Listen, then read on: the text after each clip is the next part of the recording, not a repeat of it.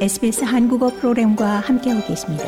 sbs.com.au/korean에서 더욱 흥미로운 이야기들을 만나보세요. 물가 폭등으로 인한 민생 고로 서민들의 시름이 깊어지고 있지만 호주 억만장자들의 재산 증식은 천정부지 상황이라는 분석이 나왔습니다. 구호기관 옥스팸이 발표한 불평등 대기업이라는 보고서에 따르면 호주의 최고 갑부 47명의 총소득은 지난 2년 동안 2억 5,500만 달러로 두 배 뛰었습니다. 이들 47명의 재산 규모는 호주 국민 770만 명의 재산 규모를 능가했습니다. 이들 47명 가운데는 대표적 광산재벌 지나 라이나트와 앤드루 포리스트 그리고 부동산 개발 거부인 해리 트리쿠보프 등이 포함됐고 이들은 시간당 평균 150만 달러를 벌어들이는 것으로 추산됐습니다. 옥스팸은 전 세계적으로도 억만장자의 재산이 2020년보다 5조 달러가량 늘었지만 50억 명에 달하는 사람들은 생명의 위협을 받을 정도로 더 가난해졌다고 지적했습니다. 옥스팸 호주지부의 로드 구드번 국장은 부의 심한 편중은 심각한 문제라고 질타했습니다. The wealth of the three richest Australians has more than doubled since 2020 at a staggering rate of 1.5 million dollars per hour.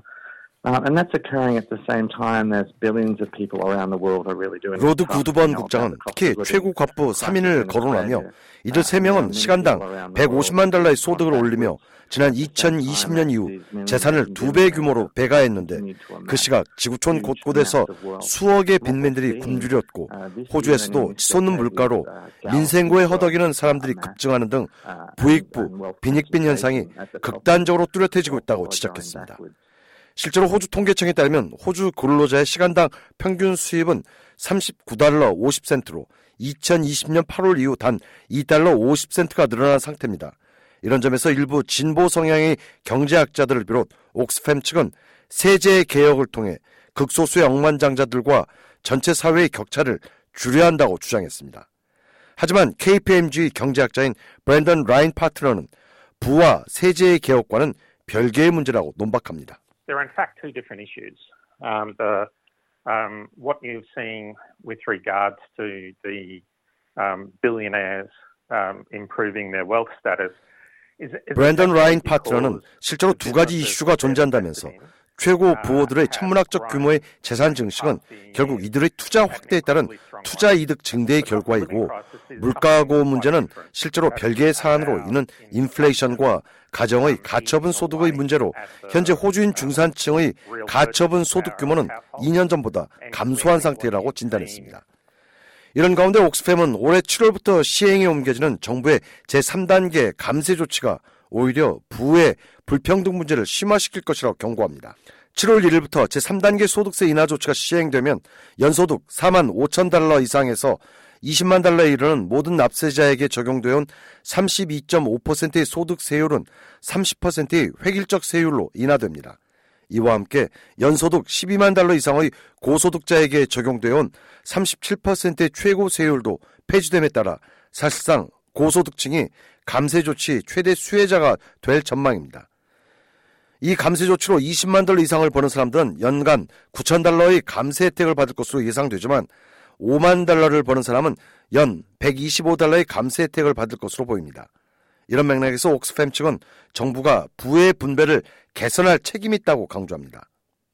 로드 구드번 국장은 3단계 소득세 인하 조치는 부유층에게만 혜택이 돌아간다고 거듭 지적했습니다. Well, stage three tax cuts will really benefit those at the top end the most. We know that people who earn over $180,000 a year will be the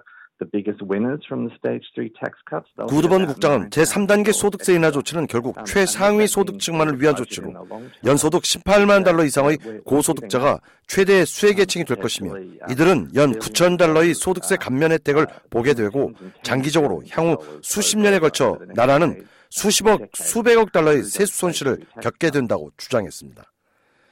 하지만 앤소니 알바니즈 연방 총리는 제3단계 소득세 인하 조치에 대한 재검토는 없다고 못 박았습니다. I'll make a few points. The first is that the government's position hasn't changed. The second is that 앤서니 알바니지 연방 총리는 ABC 라디오와의 인터뷰에서 몇 가지 지적할 사항은 우선적으로 정부의 입장은 변하지 않았다는 점이라며 불평등은 분명 문제이며 정부는 우리가 상황을 개선할 수 있는 방법을 모색해 왔고 메디케어 제도, child care 제도 등 다양한 사회적 제도를 통해 불평등 해소를 위해 노력했으며 3단계 소득세 인하 조치 대상 계층은 연 4만 5천 달러의 소득 계층부터 시작된다는 점을 인식해달라고 주문했습니다.